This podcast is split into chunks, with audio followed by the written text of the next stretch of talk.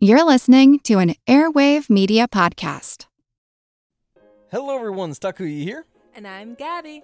and we are the hosts of History of Everything, a podcast which you can probably guess by the name is, well, I mean, it's about everything. Do you want to know why people thought potatoes were evil and would give you syphilis? Are you curious about all the stories of the terrible and stupid ways that people have kicked the bucket over the years? Do you want to hear tales about all of the different badasses of history and the lives that they had brought to life? Well, if so, then look no further. History of Everything is just the right podcast for you. It's available on Spotify, Pandora, and anywhere else that you get your podcast from. Join us for some fun and just see how weird and wacky history can be.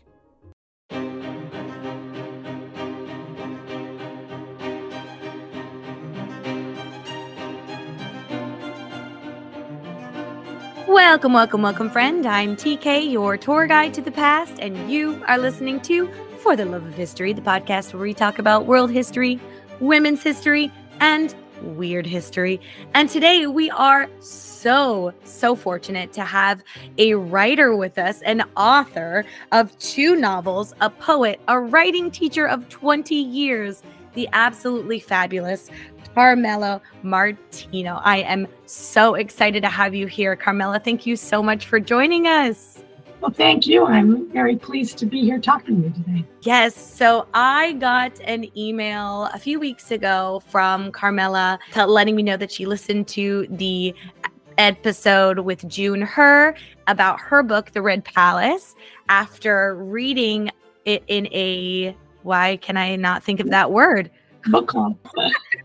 reading circle? No that's not what that's in a book club. And she is an author herself and have has just written the book playing by heart which is also set in the 18th century. And i'm very excited. I, I don't i won't go too far into explanation of the book. So carmela well let's just get get started right away with talking about playing by heart could you let us know what the book is about Okay, as you said, it's set in the 18th century and it's mm-hmm. inspired by two real sisters who lived at that time. So that's why I was so thrilled to talk to you about women's history because that plays an important part in the story.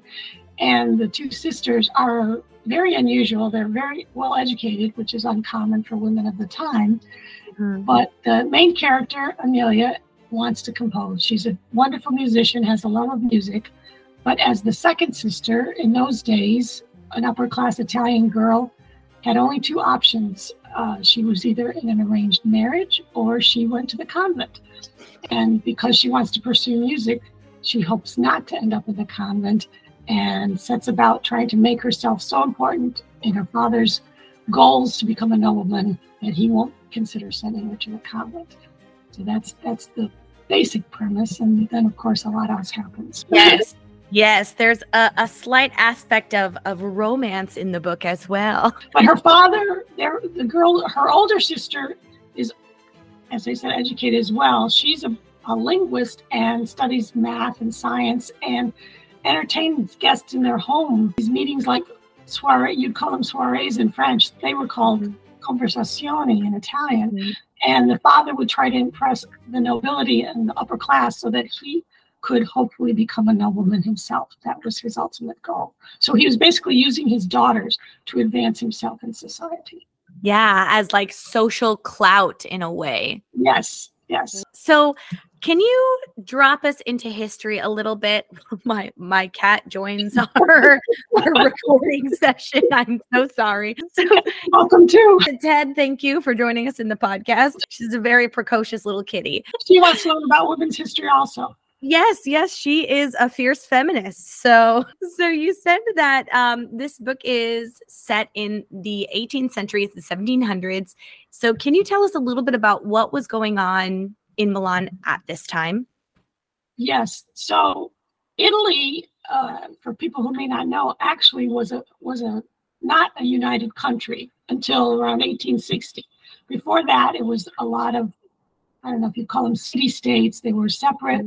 Venice was its own republic, but other parts were were part of other dynasties, basically. And Milan was part of the duchy, the Habsburg. It it was called the Duchy of Milan. It was part of the Habsburg Empire, and it was ruled by the Austrian Habsburgs. Oh, okay. So they, in fact, um, and one of the things I learned so much history, I didn't even know. I'm Italian American. My parents were Mhm. born in Italy, central Italy, but I did not know all this about Italian history until I started researching the book. And Yeah.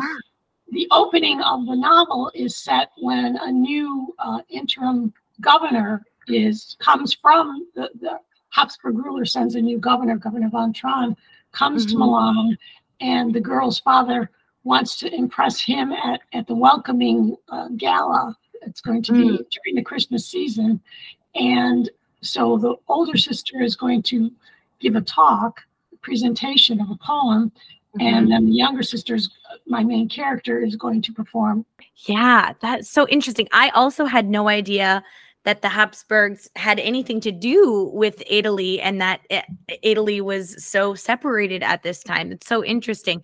When I think of Italian history, I, I'm always brought back to Catholic history and the Catholic Church and and all of the popes and their their shenanigans. So it's really interesting to see a different side of Italian history from women's perspective. So can you tell us a little bit about your main character, who is So- a real person? Well, she Amelia is inspired by a woman named Maria Teresa Agnesi, Mm-hmm. who was one of the first Italian women to compose a serious opera. Wow. and uh, she was known as a wonderful harpsichordist and singer and composer. And several of her compositions were composed in the Royal Ducal Theater. She also dedicated several compositions to the uh, Empress. So Habsburgs were ruled by Empress Maria Theresa. In the opening of the novel, she's not Empress yet, her father is Emperor, but uh, she comes in, near the end of the novel, the Empress future empress, who's an archduchess, comes to visit Milan, so they actually meet her. But so they are. Now I lost my train of thought. an opera dedicated to Maria Theresa. She also wrote a collection of arias, and Maria Theresa, the, the Duchess, loved music, and Mhm. it's said that she used to go around singing the arias that that the character Maria Teresa Agnesi is very confusing because their names are so similar. Yeah. Uh, my composer composed arias that the Archduchess, who when she became empress, would actually like to sing around the house because she liked to sing. So Oh, she was she was a huge music fan. Uh, so Maria Teresa, who inspired my novel, that's why I changed her name to Amelia because it was Yeah. all Thank you. she was a composer in real life, and uh, some of her music was performed, which also is rather unusual for women composers at that time. We don't know if they ever composed, if they ever actually performed one of her operas, though. That we don't have any evidence one way or the other. Meanwhile, her older sister, who was named also, her name was Maria Gaetana, studied languages, and you know, it made sense. I know when we, I've only been to Milan once in, in my life, and that was before I decided to write this book, so that didn't help me a lot. But one of the things that impressed me is if you walk, there's a lot of little shops, and as you, uh, the shop clerks stand in the doorways and they peg you your nationality as you walk by, and they greet you in whatever language they think you will understand Wow. at least that's what they did when we were there and so they most of them are fluent in at least three or four or five languages because Wow. because they're in northern italy and they're on the border with switzerland and so they get a lot of german so they usually speak german italian french and english and Wow. so it you know so it's not uncommon so the the elder sister who inspired the story spoke seven languages by the time she was a teenager and she had a gift for math and ended up being she wrote the first book that covered everything from basic math through algebra geometry trigonometry to the new calculus because calculus was relatively new at that time. So she became known for that and the pope at the time was very he was very knowledgeable himself and he was very pro science and had studied math and she sent him a copy of the math book that she wrote he was so impressed with it he appointed her to be a woman professor at the university of bologna and she would have been the first female professor ever of mathematics but she turned it down what? Well, listen, so I know you're going to ask me later, but I'm going to go ahead and tell you now. The Please. reason, the reason I wrote this book is I first encountered the elder sister, the one mm-hmm. petition. And I have an undergraduate degree in math and computer science. So I have a love of math, and I had never heard of this woman. I was Uh-huh. really upset. I said I should Yeah. have I should have heard of her because she could have been somebody that was a role model for me. And so, and then the more I read about her, the more I wanted to know. And so I originally wanted to write a biography for young people about Maria Gaetana Agnesi, the mathematician. And Mm. one of the things that impressed me about her, not only that she was amazing with math and languages and sciences at a time when women typically didn't even study such things, Mhm. but she and she was a celeb. Both both these young women were celebrities of their day because of their notoriety, because they did such unusual things, and because their father entertained people in his home with their gifts. So she was very famous, especially after publishing the book. But as soon as their father died, she gave it all up. She didn't want fame. She really had a heart to help the poor. So she gave up all of that and devoted the rest of her life to helping the poor. And at the time in Milan, they had a number of people in the streets. They had beggars, you know, street people, homeless people, sick people. And she eventually, the, the uh, Archbishop created a, a new facility for the, the homeless that was a hospital and a shelter. And she became the first director of the women's section of that facility. And she spent the rest of her life helping the poor. And so I was so impressed with her. I wanted to tell that story. I've written that story, but I haven't found a publisher yet for that story. But me- Publishers out there calling to you. yes, it's a nonfiction biography for young leaders of an amazing. When Johann Rahl received the letter on Christmas Day 1776, he put it away to read later. Maybe he thought it was a season's greeting and wanted to save it for the fireside. But what it actually was, was a warning, delivered to the Hessian colonel, letting him know that General George Washington was crossing the Delaware and would soon attack his forces. The next day, when Rahl lost the Battle of Trenton and died from two colonial Boxing Day musket balls, the letter was found, unopened in his vest pocket. As someone with 15,000 unread emails in his inbox, I feel like there's a lesson there. Oh well, this is The Constant, a history of getting things wrong. I'm Mark Chrisler. Every episode, we look at the bad ideas, mistakes, and accidents that misshaped our world. Find us at constantpodcast.com or wherever you get your podcasts.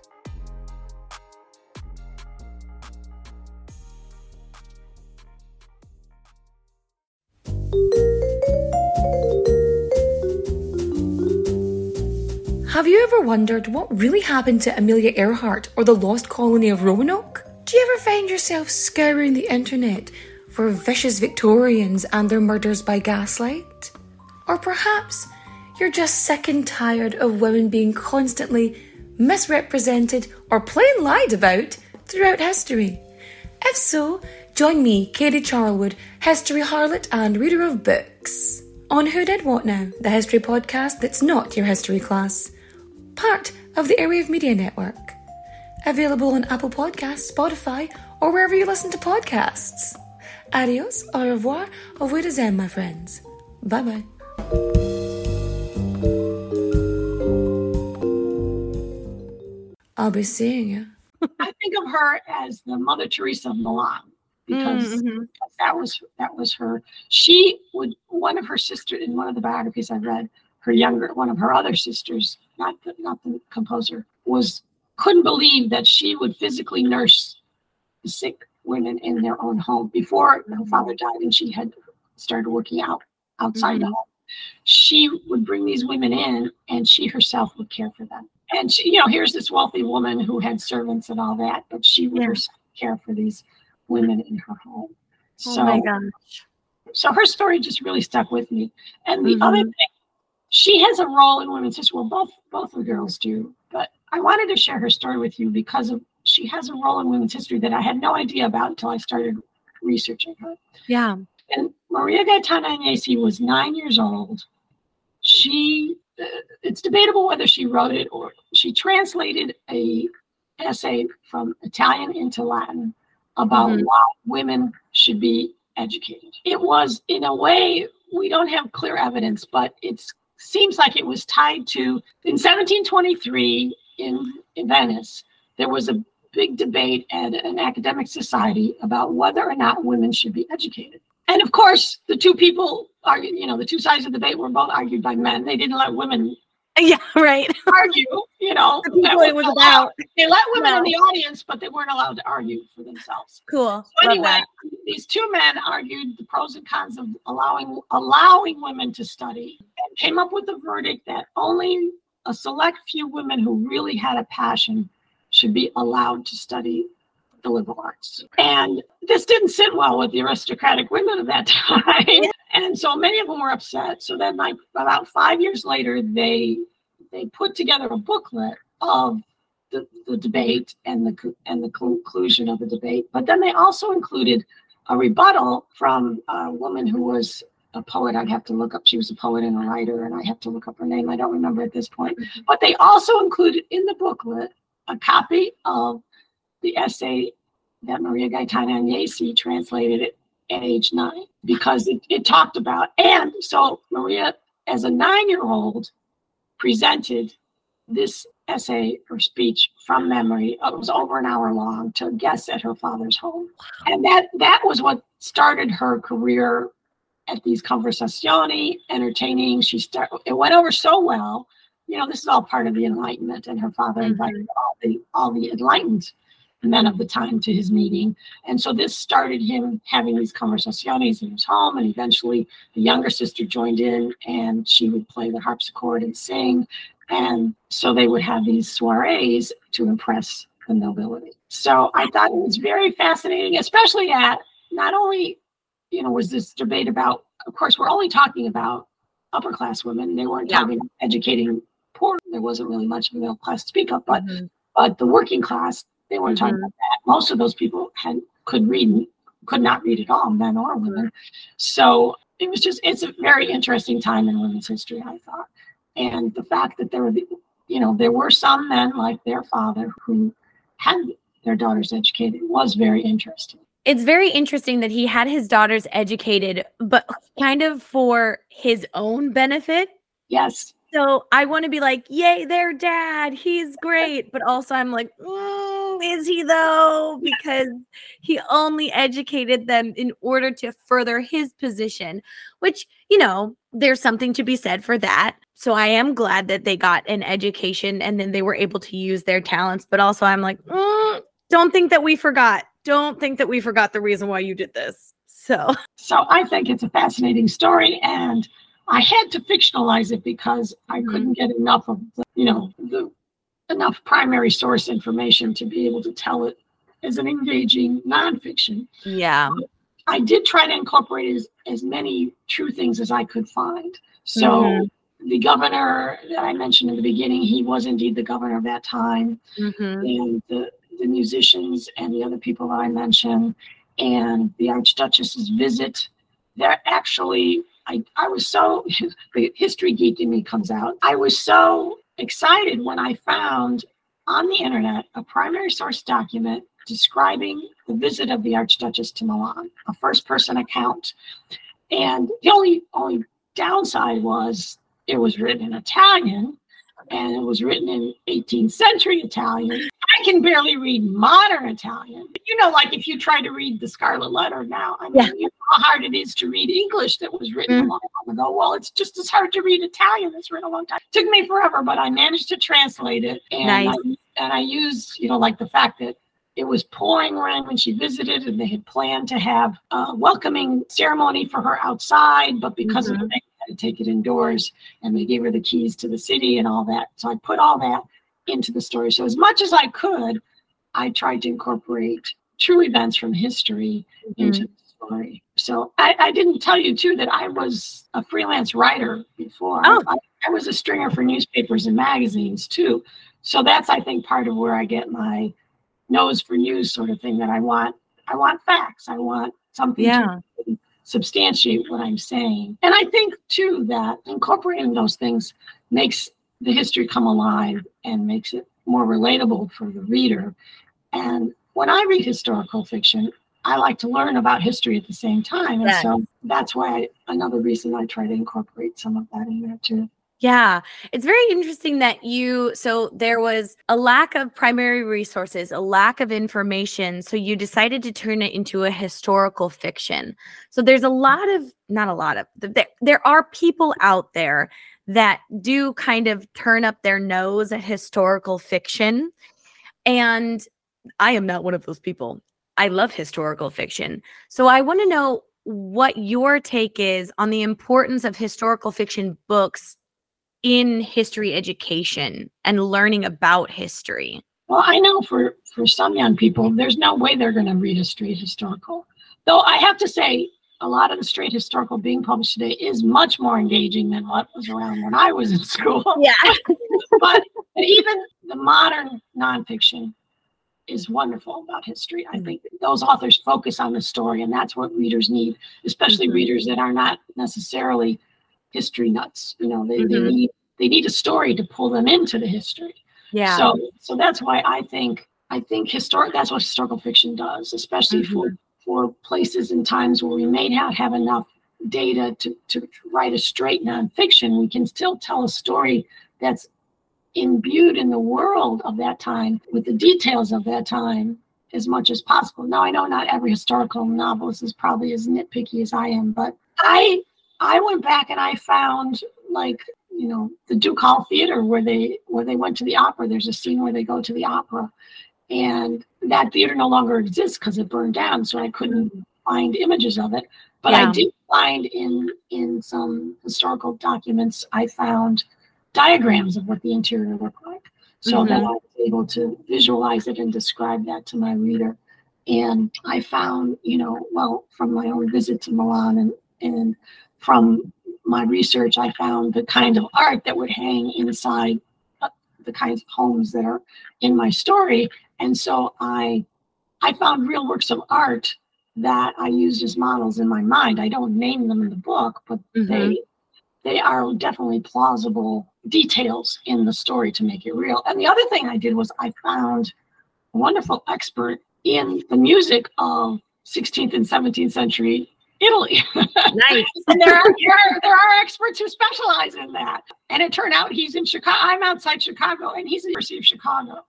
Nice. And he was so generous. I mean, you can find professors' emails online, and I had emailed him, and he was very generous with his time. I did a phone interview with him to make sure the things that I had had in the novel were plausible. I did not Mhm. want to have anything in there because in, in real life we don't know. For example, the real composer that I modeled my character after, we don't know when she learned music, who her teacher was, or anything like that. We can speculate based on their social class and, and who, mm-hmm. who the good teachers were at the time, but we don't know for sure. So I never say who her teacher specifically was. One of the questions I asked this music professor is, is I, I really wanted to have a scene where my character, my composer, met the Archduchess. And so I asked him, I said, Do you think it's plausible that they would have met? And he thrilled me to pieces when he said, I don't think it's just plausible. I think they pretty much they must have met, you know, given status and what was going on. He said, I can almost guarantee you that they met. So that was that was really wonderful for me to hear. And so uh, so again, I tried to, you know, I tried to make sure I didn't have anything that wasn't plausible. But sometimes it was so hard. Like I wanted to know what they would be eating, you know, if I mentioned food, because food, especially in Italian culture, is very important. So important. Yeah. And, you know, that wasn't always easy to figure out what they would have eaten. And, you know, so sometimes I kind of had to extrapolate, but I was researching books on the history of food and the history of Italian home life and, you know, all these things. And again, because of the fact that Italy was really these separate sort of city states, made it that much harder Yeah. because the way of life in southern Italy, which was part of, I think, Spain at the time, could have mm-hmm. been quite different from Milan, which was part of the Habsburg dynasty. So, you know, it, it's it's interesting. Yeah, one of my favorite parts about your book is the world building that you do. So it's really nice to know that so much care and research was put into creating this world because I really do feel like I stepped into, you know, 1700s Milan and the book for me is really an easy read in that it was easy to imagine what was going on, even though I have basically zero knowledge of Milan during this time period. I wasn't lost in in the history of it. I, I was able to immerse myself in it. So we've talked a lot about the research that's gone in, the history behind it. So, what is the book about? So, we have these two sisters who are extraordinary, you know, prodigies to use, you know, some of your words from the book. What are these two girls facing? What are they doing in the book without giving away too much information so people go read it? Yeah, it's well, the characters are both adolescents at the time. Mm-hmm. My main character is, is 15 at the beginning, and her sister is about two years older. Mm-hmm. So they are trying to find themselves, just like any teenager, even today, uh, trying to figure out who they are, what is their calling in life, and mm-hmm. and they can they follow that calling, and how can they be true to themselves? And that's what mm-hmm. they are both struggling with. And the older sister in the book, the father, as I said, you know, was using her to impress people, and her calling is she wants to be a nun. I modeled her after the real life mathematician mm-hmm. who, in real life, at age 18, asked her father for permission to become a nun. She wanted to be a nun to work with an order that helped the homeless. Specifically, wow. specifically with that order, her father said no. And so in the novel, she does my character also wants to be a nun, but her father wants to marry her off to mm. to again raise his standing, and she doesn't mm-hmm. want to marry. And the second daughter does want to marry ultimately hopefully find someone who loves music the way she does. Allow her to continue with her music which not mm-hmm. every husband would do. Yeah. Um, so you know she doesn't as she matures she realized that's what she wants in life. I mean she wants to make music. And music is very important.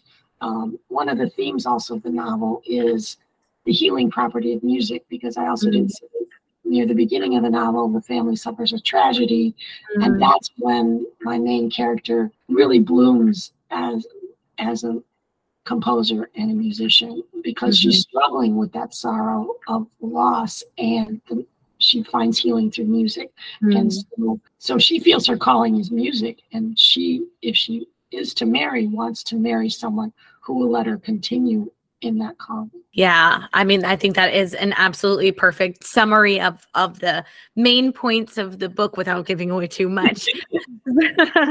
Thank you for that. So your your book is a YA book and I am a proponent of anybody can read YA books at any age, anytime, anywhere. But I'm wondering why why did you choose to go the YA route instead of making it for an older audience? Part of that is, you know, because the characters are adolescents, you tend to market it to YA more than to adults. Though I wrote it, as you say, so that adults would enjoy it too. And I've had many adults tell me that they've enjoyed it. I wanted them to be adolescents because that is when they would have been facing these issues. Women married young, in those days. Arranged marriages were young. There's a, a different character that my main character meets and becomes close friends with, Gabriella, who ends up marrying at 16 because it's an arranged marriage. Yeah. Is it 16 or 17? Now I forgot. But anyway, she's a teenager when she marries. And that's just the way it was um, at the time. Mm-hmm. And so it just felt that the girls had to be that eight in those ages, teenagers. Mm-hmm. And the publishers felt that that because the girls are teenagers, that it's a YA novel, even though, as you say, adults, anyone can yeah. read this. and it would hopefully touch whoever is going to read it and learn from it too, I hope.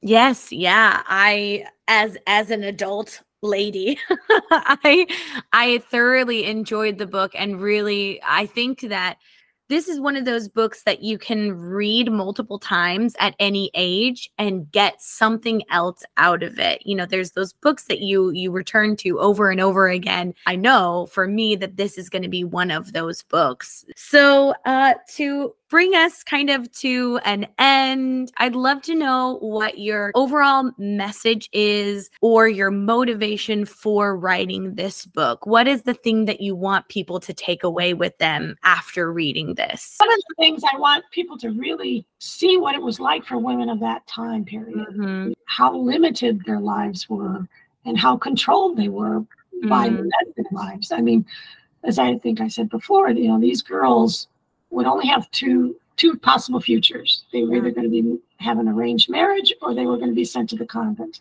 Mhm. Neither of those choices were up to them. It was Mm. up to the parents and specifically to the father. The father would decide their future.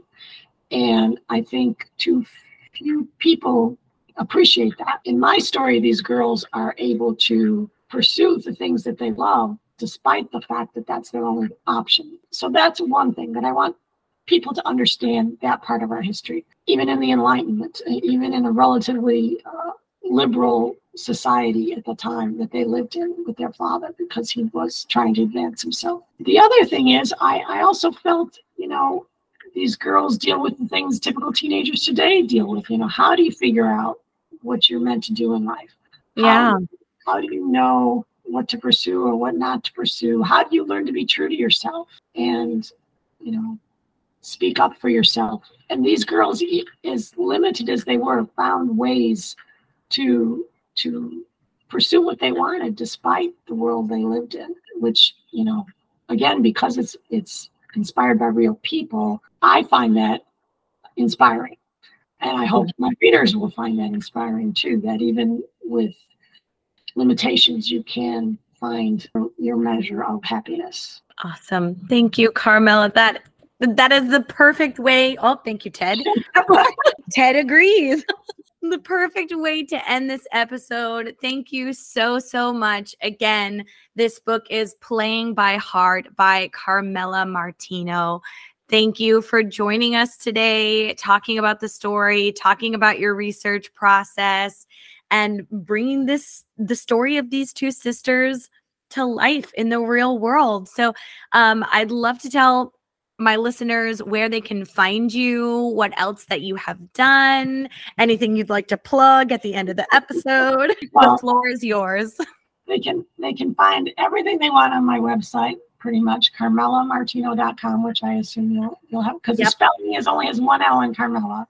Yeah. There's there's there's actually it wasn't ready in time for the print edition, but I did develop discussion questions. So if people want to use it in a book group or in a classroom or homeschool situation, there's there's even activities to have students do to tie into the story. Um, so that's on my website on the page for Playing by Heart.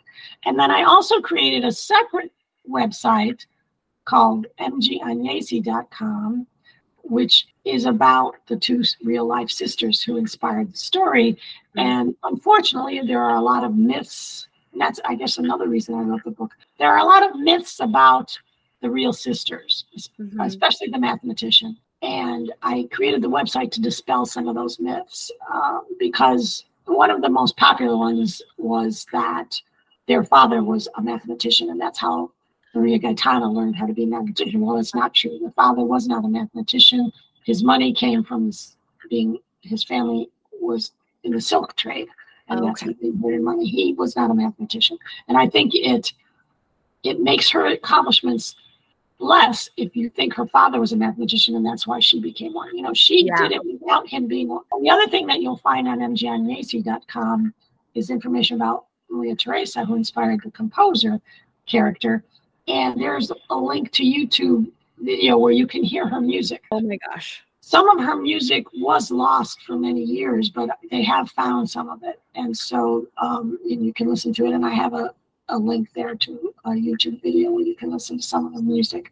Um, so I think that's really cool that, you know, people are finding her again as well. And when we talk about my history, I mean, when I was writing this, I don't, I mean, I'm not trained in music. Well, I, I know I played clarinet in high school. That counts. But um, I had to learn a lot about music, and I consulted experts in that to help me.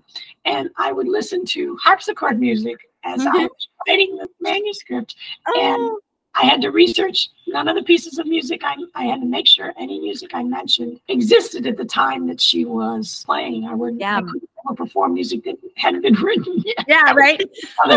and there's a there's a uh, I even had I'm a very visual person, so I even found a picture online of a harpsichord that had a mermaid at the base, and that's what inspired my description of harpsichord Amelia plays that has Yeah. mermaid the feet.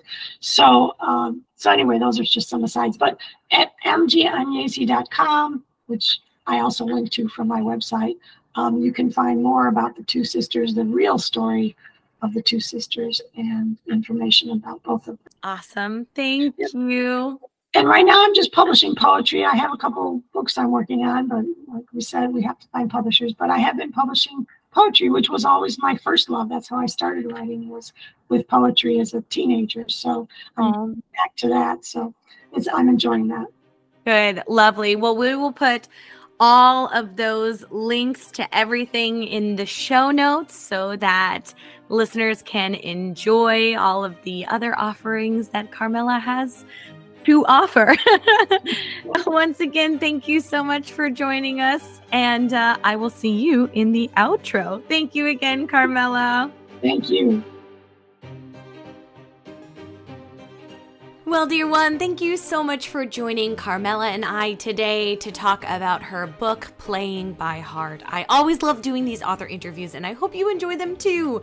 I'll leave all of the links that were mentioned in the episode today in the show notes and on the podcast website. We have one of those, by the way, if you didn't know. Uh, there's a website. It's pretty cool. I made it myself. Anyways, if you did enjoy this episode, please consider leaving a rating or review or both, which would be super cool. You can also let me know what you think about this episode in particular using Spotify's new episode comment feature.